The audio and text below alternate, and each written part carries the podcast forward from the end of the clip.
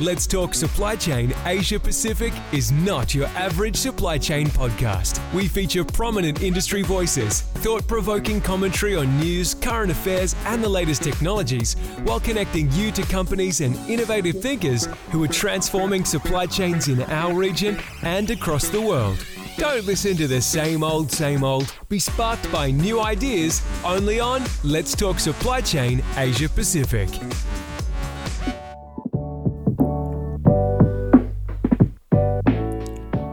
Welcome to another episode of Let's Talk Supply Chain Asia Pacific. My name is Jonathan Kempy. Thanks for joining me for another week in our 10 part series on technology in supply chains. This week we have the privilege of talking to Eric Johnson, whose official title is the Director at S&P Global and the Senior Technology Editor at JOC.com. Eric writes persuasively and also with great knowledge about the industry, so it's going to be great for us to have a chat. He also has had a long history in logistics and supply chain, so I look forward to talking with him about how technology and supply chain intersect. He's had a significant amount of influence on my own thinking and no doubt many others through his JOC writings as well as his own personal Substack. So I look forward to talking with him about that too. So without any further ado, let's meet Eric Johnson. I'm personally excited about this episode because for some time, in fact, years, Eric and I have crossed paths in various sort of obscure different ways. Eric, you might recall that we first met each other at the uh, ill fated TPMs where there's only a few of us. Quite a number of cool little interactions that we've had. But welcome to the show. It's great to have you on. I'm personally excited. I'm sure the audience is too. But before we get started, can you just give us a bit of insight into some of the things you've done over your illustrious career and maybe share something that you've learned along the way. I mean, real briefly, uh, how could I possibly forget the Ghost uh, TPM 20 and uh, and the refugees that it created? Uh, we, we we cemented bonds that will last uh, forever. So for a lifetime, the TPM refugees, as we were, yeah. Yeah, that's right. That's right. So yeah, I'll I'll just give you the very short rundown of the career. It's uh, it's about 20 years in covering logistics for various publications. Um, the first couple with a, a local newspaper in uh, Southern California, covering ports of LA and Long Beach. The last 18 now working for uh, First American Shipper, and then the last five or so with uh, Journal of Commerce. 25 years in journalism all all together. I, I went to school. I wanted to be a journalist. I actually did what I wanted to do. I had no intention whatsoever of getting into logistics, much less a specific niche like logistics technology. That was purely accidental and circumstantial and opportunistic and whatever other adjectives you want to attach to it. I would say both of the areas that I now focus on that have kind of converged eh, for my career they've both been things that I, from the outside looking in, wouldn't have thought were as interesting as they actually are. And I don't know whether it's the two things that I happen to get involved in happen to be really interesting to me, or whether I just would have found any sort of deep, you know, excursion into an industry that is is sort of like always there, but not well understood from the outside. I would have maybe my my natural curiosity would have taken over, and I would have been like just as interested in you know the insurance industry or you know whatever else I happen to get yeah. involved in. But I do think that I mean global logistics is interesting because it's it involves travel to different countries and different dealing with different mm. cultures and it's you know as we all know it's the it's the machine behind what what we all buy and and consume and and are you know I don't need to tell this audience what's cool about global mm. logistics but that's what grabbed me and the and the tech world too is like it's this interesting the zeros and ones that sort of like make our whole world go and and and applying that to the physical reality of moving goods has been super interesting and uh, and it never stops actually being interesting. So I mean I I hmm. think you, you I think you asked what one thing I've learned. I'll go with two things. First of all, from a career perspective, the most important thing I would ever tell anyone is just look to specialize as early as you can. The more you right. understand some little corner of our world, the more valuable you'll be. And mm. and I didn't I didn't again I didn't set out on that path. It just sort of happened to fall before me and I was lucky enough to not say no to it.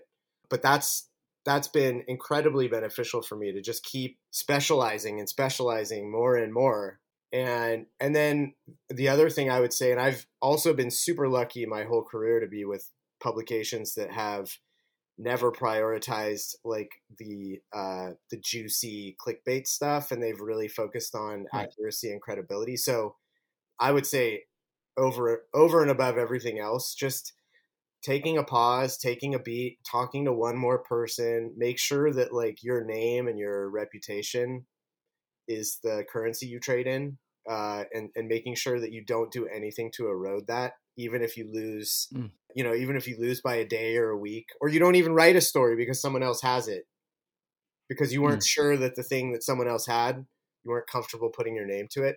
Like that's always served me well. Mm. I've never I've never been gotten yeah. in trouble for not having a story first. I have gotten in trouble for right. having it wrong. Wow. That's and that's a really great insight. And I have to say, for those listening along, if you haven't come across Eric's writing, it's something that you will note uh, someone, and I can say from my personal point of view how inspiring this has been, who maintains journalistic integrity. I think if there's one thing that I could say about you, Eric, is that you have the ability to write about things that you're passionate about, have some extensive degree of domain expertise about, um, but in particular, you you you want to say the things that are true and right and also you align yourself well to um, things that are happening in the industry in, a, in, in, an impartial manner. And I've really appreciated that. So whenever I, have read JOC and I've uh, consumed the content you put out in your own uh, your own blog postings, that uh, that's inspired me to do the same thing. Which is kind of why I'm actually here asking you these questions. You've been an inspiration, so thank you. Cool. And I'm sure other people would mirror that same sentiment. Just, just give us an update. And I mean, your credibility in the industry uh, definitely noted. Uh, what's a, a, current context update that you can give us? We've got this sort of clanging together of a freight rate environment which has changed. We've got acquisitions happening at scale. There's a, a broader sort of sense of a trend that might be occurring here with sustainability and otherwise. Can you just put your prognostication hat on for just a moment um, and just ha- have a look at what might be coming, but comment more particularly about what is happening right now? What, what are the sort of trends you're seeing, and, and what does that mean for the, the broader industry? to a certain degree, without any context, we're sort of right back where we started, um, or where we've been in a few different points uh, in the last thirty years, and and really, you know, in perpetuity from the start of global shipping. Right? Is what goes up comes go down. around in circles already. yeah, exactly. What I mean, what goes up comes down, and then it goes back up again. I think that the obviously the difference this time is it had never gone so high before, so the crash was going to seem all the more dramatic. You know, I think I, have written a lot about this, I, at least if not on joc.com on my personal channels. Like, I think we all focus a little bit too much on the the uh, the short term delta and not the long term trend line. So, right. it is a shipper's market. There have been shipper markets before. Uh, demand is way down. Demand has been way down before. Shippers are hesitant to reorder because demand is not there that has happened before too. I think the main differences now are there's a lot more data and scrutiny on our industry than there ever was before. So every like micro development turns into 15 stories and a million charts and everyone is hyper aware of when the rate goes down $8 on a global basis from last week to this week. Yeah. That didn't happen in 2015 when Hanjin or 2016 when Hanjin collapsed, right? There wasn't yeah. so much coverage and there wasn't so much granular data on the rates. Yeah. Uh, it certainly didn't happen during the financial crisis, which was way, way worse for the carriers. So, yeah. um, again, a little bit of context is important. The other thing I'll say is carriers are going to be hurting, forwarders are going to be hurting over the next six to nine months for sure. But it's it's sort of like it, when I got out of college and I had no money, and I got a job that barely paid my bills that's a different situation than 10 years and i'm i'm making this up. This is all hypothetical. I do not have this person family who i'm about to talk to but that's different from 10 years later when i made a little bit more money. I had higher bills but i also had a rich uncle who died and left me a million dollars. Yeah right? that's right. My yeah. financial situation is a lot different knowing i have money in the bank yeah. than it was when i was literally living paycheck to paycheck. And i yeah. I, I I think people are, have lost sight of the financial background in the industry and how yes, the rates right now for shippers they're great, especially for you know for their C their C level that may not understand why all of a sudden things have gone back to normal or gone so low in terms of rates. But mm. for the for the providers, the service providers, and the canny 3PLs who also should have done really well the last couple years, they are sitting in financial situations that are vastly different. Yeah. And that in and of itself is enabling you to weather a really kind of uh, weak demand environment better than they would ordinarily. But then, you know, and the other thing I'll, I'll say contextually is that if you look at volumes, like I look, you know, I'm, I've been putting together some presentations of late. If you look at volumes going into North America from Asia, they're way below what they were a year ago. Yeah. But they're pretty even with 2018, 2019. And right. those were not bad years. Those were not like the bottom of a trough. Those were solid years. And you some people will say, well, you know, 4 years later we should be the trend line should be it should be up. It shouldn't be back down to 2018, 19. Well, you're just rebalancing off of like the incredible volume that was being moved the last 2 years and I think we will come back to a state in 24 that resumes that trend line that was going on pre 2020 it, it's it's more like did you make business decisions about cash? Did you make business decisions about what assets you invested in what acquisitions you made that's that allow you to weather a really tough year and come out like just ready to roar when things do come pick back up or are you going to mm. be in a situation where you're re- you're kind of ready to be picked off in an acquisition because believe me there are a lot of companies that are really happy about the situation right now because they're yeah. like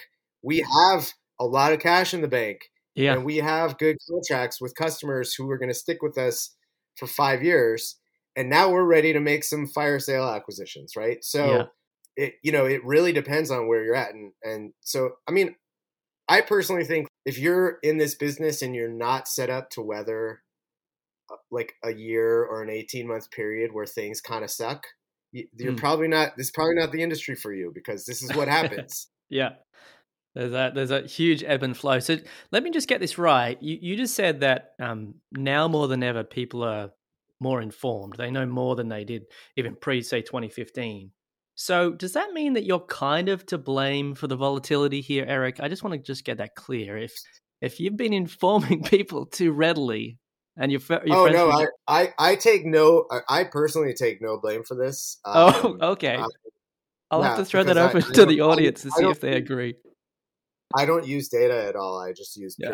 No, just, I just go obviously like I work. I mean, JOC is owned by uh, S and P Global. We are a, a, data, financial data. You know, not just financial data across a whole different bunch of verticals. We are a very data focused organization on the whole, and JOC is always from an editorial perspective is always focused on incorporating data and basing things on data. So yes, um, we are partly to blame for the public being more informed than they were. But you know, there's also just been a lot of the venture capital that's come into the market has been focused on increasing transparency of data. And mm. I think long term, that's a really good thing. Short term, I think the reality is most people don't have the wherewithal to like understand all the data that they're being confronted with. So yeah, that's that's why I think you get these these thing these micro movements in the market that get blown way out of proportion in terms of what it means to people in the industry, right? Like my favorite one was you know the the the ship counter off the coast of LA and Long Beach a year yeah. you know 18 months ago. It's like oh, there's 108 ships now. There's 109. There's 115. Yeah. Like you know what? It's it's it's interesting and it makes for a good photo. But someone who's in the industry, they care about they're they're thinking of like what does that mean transit time for their six boxes. Right. Right? Yeah. They don't care whether there's 109 or 122 ships, right? That's yeah. very that's a generalist's window into our market. The the the operator's window into our market is what does that mean for total transit time? Yeah, it's a, it's a bit of this, bit of that. Uh, but but I have been working on a theory that every time Lars Jensen takes a holiday, that something catastrophic happens, and that's not scientific. But I think no, it is. He has merit. It is. He's not allowed to take vacations anymore. So yeah, I think that we should yeah. have a global moratorium on Lars taking taking any time off. Um, what you mentioned just before is really fascinating because if you think of sustainability as a general concept, and most of the time it gets a, attached to the environment, there's also this sustainability element with the industry yeah. in terms of its ability to weather those storms.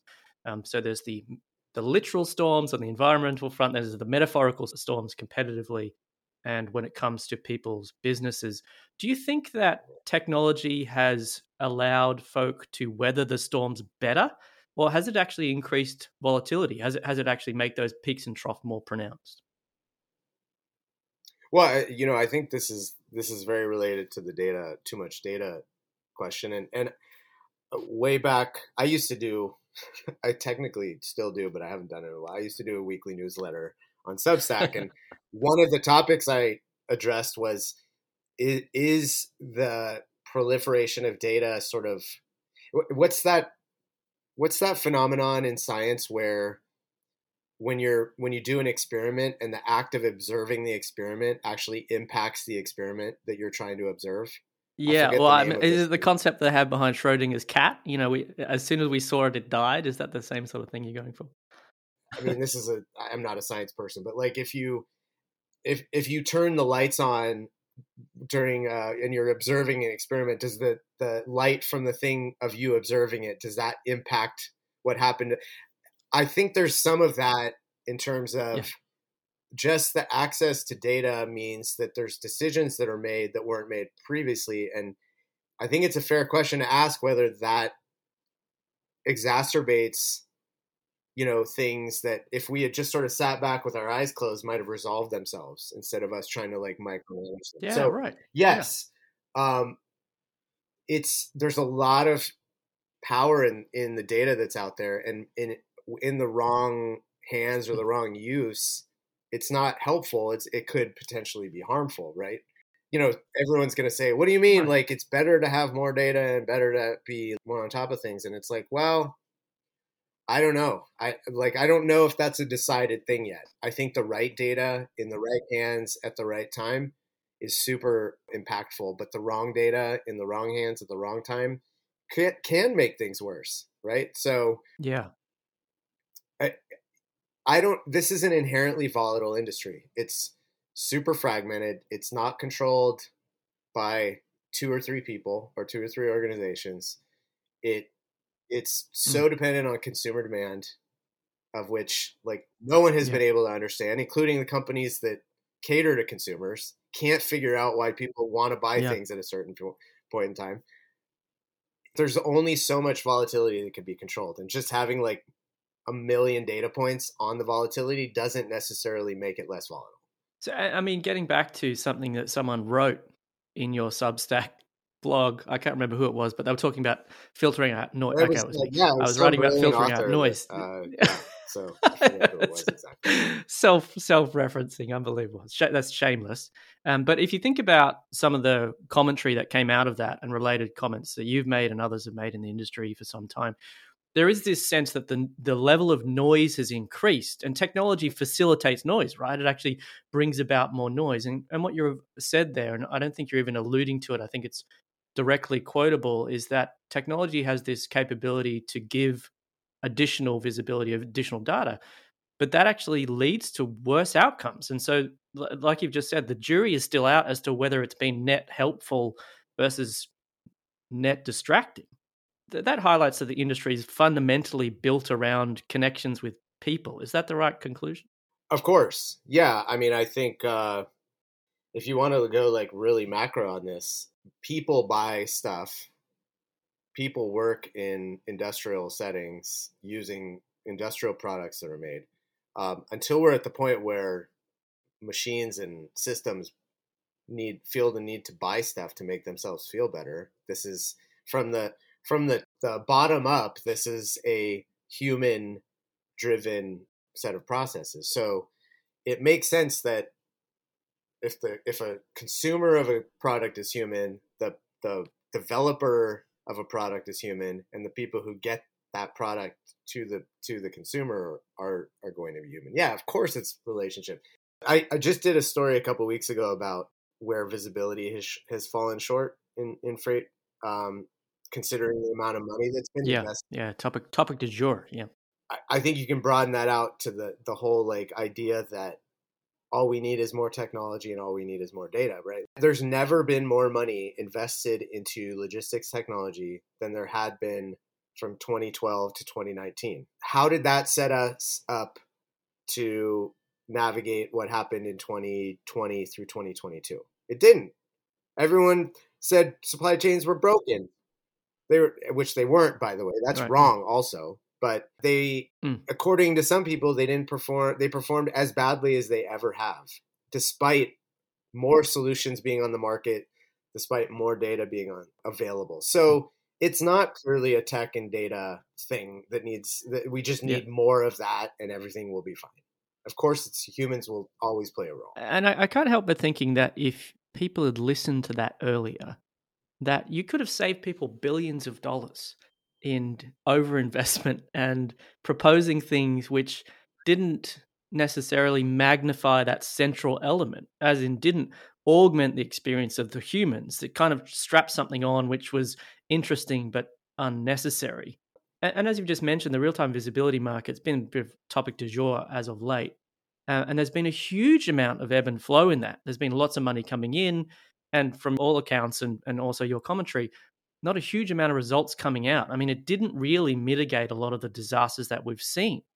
Um, so, what's the what's the future hold for that specific segment? Give us your assessment. I don't know if you've written about this, but give us your frank assessment on what it means for visibility, really, in terms of technology and supply chains. Another thing I've learned back to your first question was uh, try not to indulge in too much uh, predictive predictions because uh, you're bound to be wrong and people will.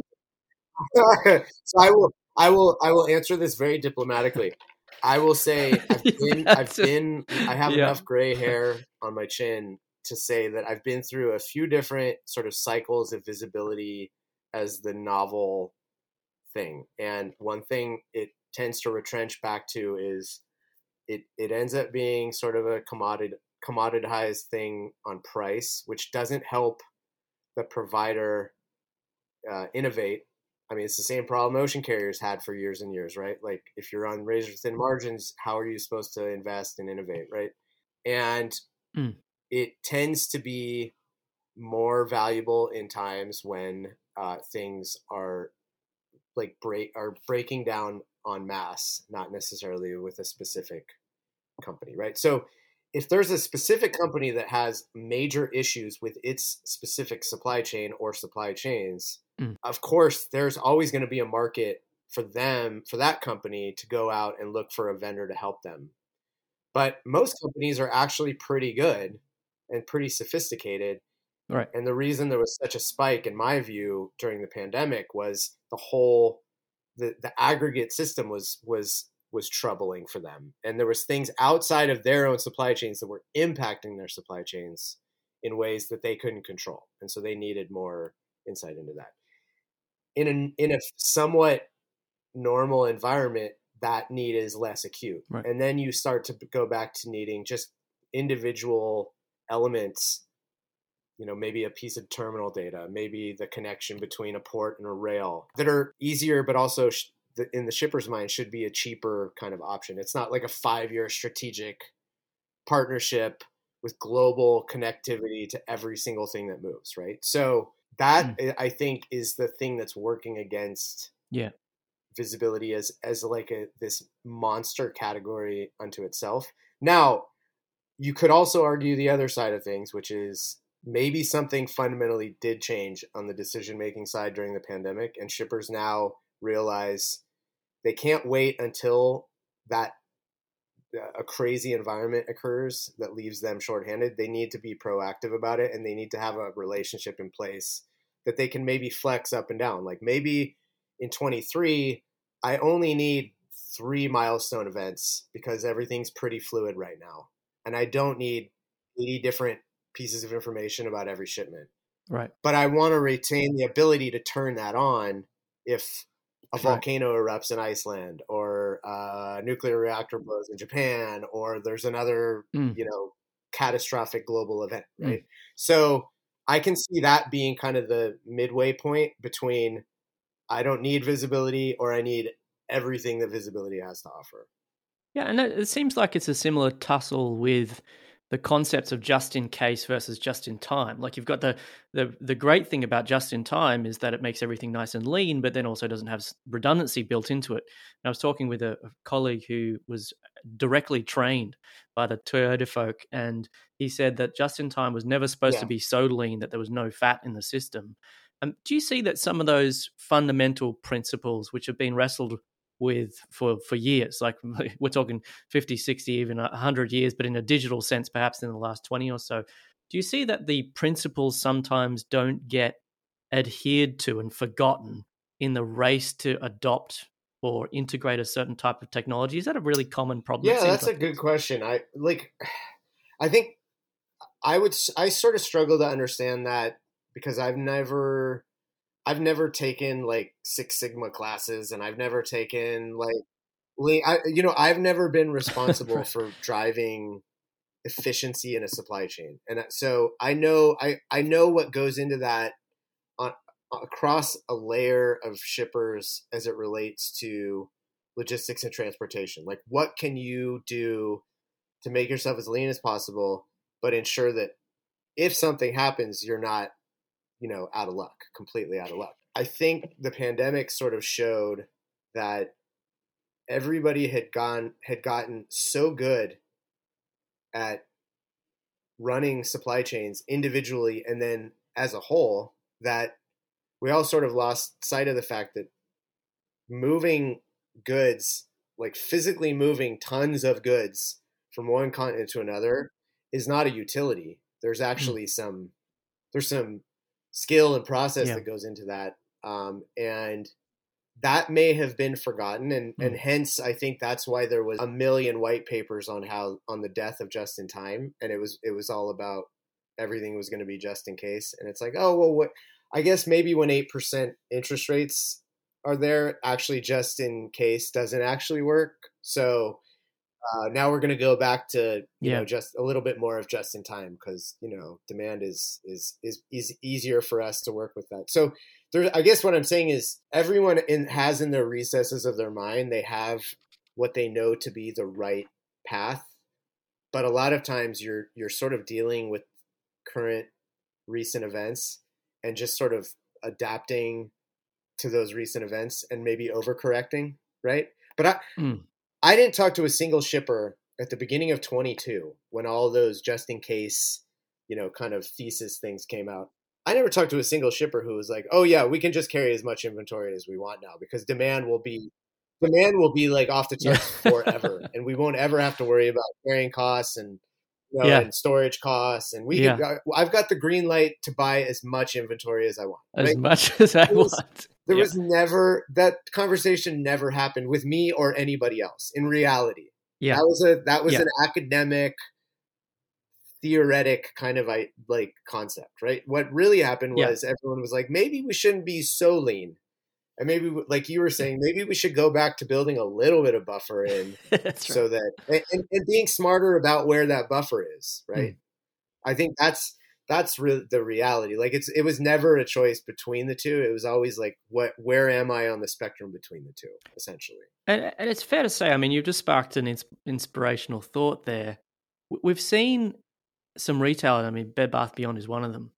Uh, that have been severely impacted by not just sort of the COVID era, but perhaps a, a lot of different decisions that surround um, the last couple of years in particular.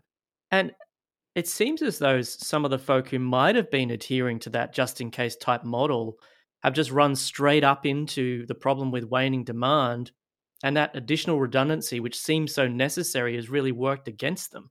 Is that a fair mm-hmm. association? I think so. I think one one thing to be really careful of is that um, it's it's easy. Like I mean, I live in America, right? Like I hmm. drive past I drive past the the big box retailers that have spawned a million, you know, business school case studies every single day, and they all mm. it's sort of they sort of blur into one another. Yeah, right. you have to be really careful, right? Like Bed Bath and Beyond is not run the same way as uh, Target is not run the same way as Trader Joe's, whatever, whatever you're. Yeah, exactly, and there are specific reasons. There's a great essay. I wish I remember who where where to find it.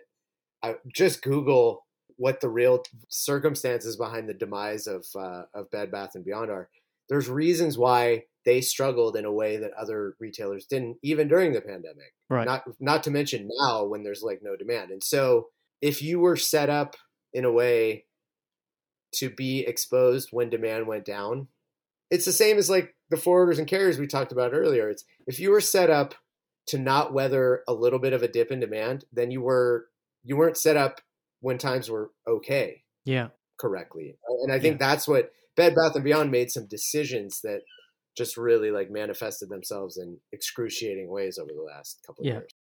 And so that, that's a man, management pe- people. Just I'm not picking on Bed Bath and Beyond, just using it as a case study, but that that effectively comes down to a management, a business case that may have fallen apart. So once again, it's like the t- the technology is going to save you to some degree, but there's no silver bullet to making wise decisions. Yeah, for sure. And I mean, I think about this all the time. Like most of the companies, so let's take Bed Bath and Beyond, since we're talking about them. Let's say in 2019, hypothetically, they uh, were starting to see some signs that they were falling behind on sales in ways that competitive retailers were not, and they started to go, "Wonder why this is." Um, maybe it's because we don't have the right technology, which may have been a a very reasonable guess to make. For someone like Bed Bath and Beyond, and, and this is why I have a whole lot of respect for major reta- major importers, retailers, because someone like Bed Bath and Beyond, uh, they were falling behind their competitors, right? And it may have been perfectly reasonable for them to say, "Oh, we need to invest in some technology," and that's the reason why we've fallen behind.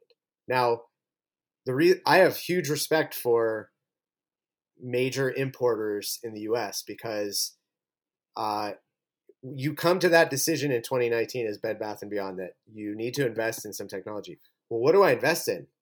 Do I invest in a supply chain Yeah. design tool that helps me figure out whether I'm sourcing in the right locations and whether like I'm exposed geopolitically to the wrong like sourcing locations or whether I can get enough like Yeah. warehousing space in those locations, whether I can, you know, whether I'm getting really screwed on transportation costs at origin. Do I do Yeah. I think that I need a better CRM? Is is the problem that I don't have good CRM? Is the problem that my human resources isn't is an issue and I'm lose I'm churning employees too much and that's costing me and, and it's hurting our customer relations, right? Like as a as a multinational, there are literally I could think of a hundred different channels to put technology money into. None of which may be logistics, right? Yeah. But but I think I only care about like, well, what did they do wrong logistics wise? And maybe they did nothing wrong. Maybe everything was as was like above the mark, above the benchmark from a logistics perspective. But you don't know that Right. in 2019, and then when it's too late, then you look back and say, well, this, these were the three reasons, but we didn't invest in any of those reasons. So that's why I I always look at my little niche of the world. It's a big niche, but it's still a little niche. I look at my niche of the world and go, A, the people that I write to, they may only have one chance every five years to make a big splash in terms of technology. And even then, Mm. they may it may only be a ripple in terms of a larger problem or a larger wave, positive wave that their company might be experiencing. Say I'm Adidas two months before they signed up with Kanye, right? And I go, hey, I'm Mm. I'm in the logistics department at Adidas, and you know what? I figured out a way to save us three percent on logistics costs across the globe incrementally for five straight years. Great, awesome. Oh, really? Yeezys just increased our volume of uh, revenue by 40%. So good luck getting any appreciation for the Yeah. fact that you were, you know, you transformed the, the logistics department, right? Because people are spending Yeah. $400 for ugly shoes. Like it doesn't even matter what your logistics costs are, right?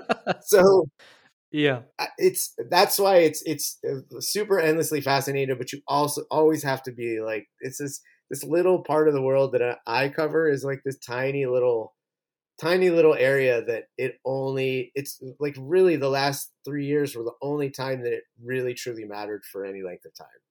And do you feel like your self esteem has been bolstered because of that? I mean, before you're relatively obscure, and then all of a sudden you're like, "Hey, I was doing this before it was cool." I don't know. I, I, uh, part of me is kind of like, uh, I cling to it like I'm, you know, they're the indie band that I never wanted to get too big, you know. So yeah, that's right. It's, it's your craft brew that didn't. Uh, you just didn't want it to it's catapult. My craft brew that now that now you can't find because everybody everybody wants. No, I I appreciate that everyone really was interested in it for the first time, and I think there's some people who are legitimately now continuously interested in it in a way they weren't before. So I think there were downsides to it too. I think there was just like the data thing. I think there was stuff that got a lot of attention that really wasn't all that meaningful, but it seemed interesting and different when it actually wasn't all that different. It was just maybe a little bit different historically. So mm. yeah, I'm I'm a bit of a curmudgeon. Get off my lawn on this, like because the thing is, right. the thing is, like here we are in, in mid 23, and most people are not caring about it anymore. And so it's like, well, what was the point? yeah. What was the point of everybody caring about it for three years? Was there any yeah. point? Because like yeah. the people who had to do the job, it didn't matter to them other than maybe getting a little more attention from their C-level. It didn't really matter to them that everyone wanted to talk to them at dinner parties because their their life sucked yeah. for three years. Honestly, they didn't even get to enjoy enjoy the notoriety. It was like a pain in the ass for them to get so much notoriety. Yeah, right. so, you were direct, like I've just said earlier, you were directly to blame for this. It's like, what? I was, I was always just doing my job. How did this even happen? That's right. I, I think it's, I think it was, it was fun in a certain way to like have people recognize what container ships were, and, and you know, yeah. but I, I'll, I'm just here. I'm just here like Andy Dufresne chipping away at the wall. One years later, uh, breaking out. So. yeah. Well, I mean, it raises a good point. I think check in on Eric, folks, and any other your, your supply chain uh, people that might be in your life. Just make sure they're doing okay. You know, they had a I'm period of notoriety. Yeah. I'm doing great. I, I'm doing great. I never, I never had a piece of freight to move, so I'm doing great. Yeah. I check in yeah, on the people, that, check in on the people who actually had stuff to move. They're the ones who deserve the attention. So, well, I mean that that's a good way for us to um, to wrap up our conversation because I'd love, you know, you said earlier that predicting things can come back to bite you, but um, something that I know you're good at and you're insightful with is picking something that becomes or is a trend. Is there anything, and I'm not going to say AI here because that might just be a, a, a fly by night thing, but what's something that you I'll drink. I'll drink. I'm drinking my cup of to your AI That's right. Uh, and I won't mention Apple's AR goggles as well, because obviously that will feature in supply chains. We all I have no thoughts on that. I have no idea. I, I would say don't bet against Apple. That's my that's my thought about their. And, their my conclusion with that so. is, if they can't make it work, I think everyone should just abandon that segment because what they've produced, I think, is incredible totally. and has the best chance of working. Will it work? We're not too sure. But let, let's just think about from here to then, from here to sometime in the future. What's something that you can think of that is perhaps we would say an undeniable trend or something that is more obvious as a trend and perhaps even add in something that you've noticed that people have missed or potentially would miss unless they pay attention to it? Jeez.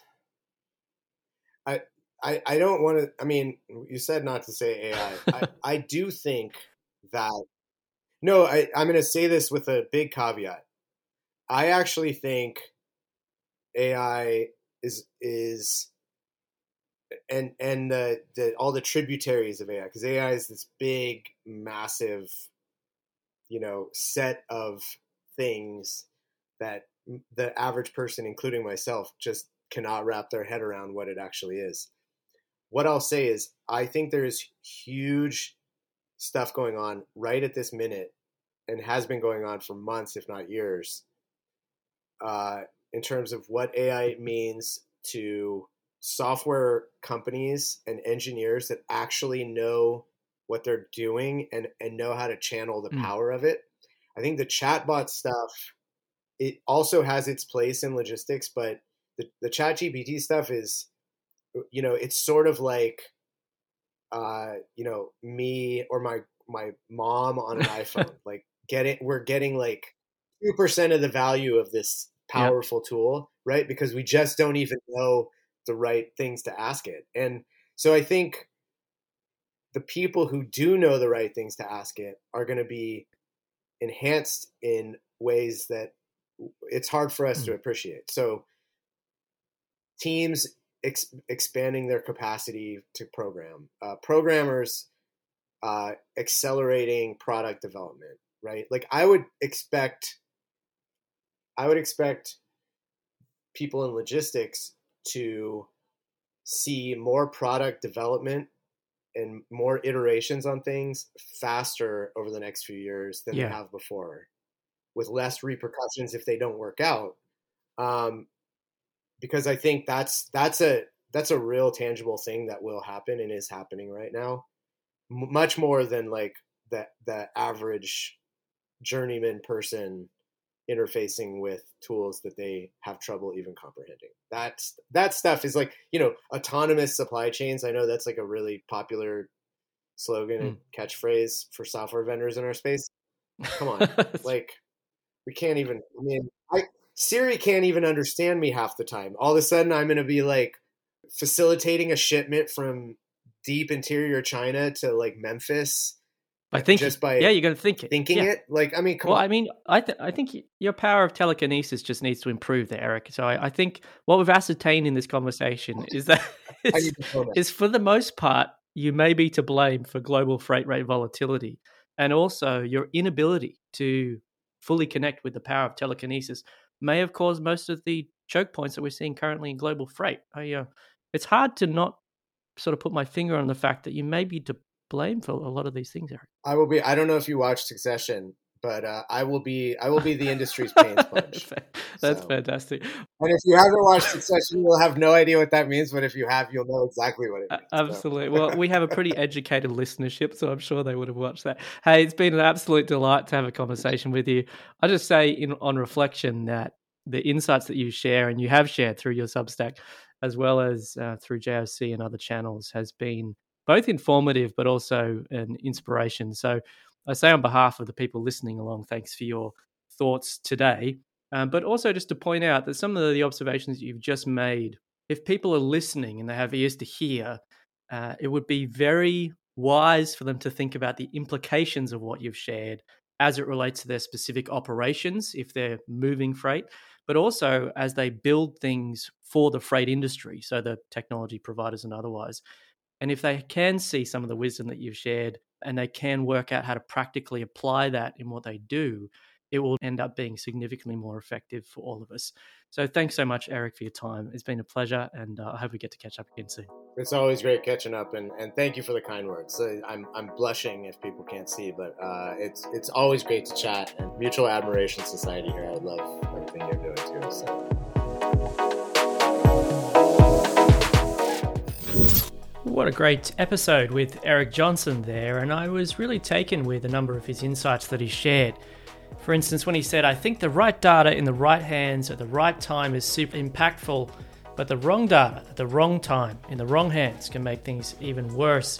It epitomizes what supply chains and technologies have been dancing around together, somewhat awkwardly, in particular over the last two years and that is to try and work out how we can get that data, get those insights, get those technologies in the hands of the right people so that great change can occur. Well, thanks to Eric and thanks to you for listening along to Let's Talk Supply Chain Asia Pacific. Connect with us again on social media or through our other channels. And if you have any thoughts, questions, or commentary, please drop them to us. We'd love to hear from you as we conclude our series on technology in supply chains.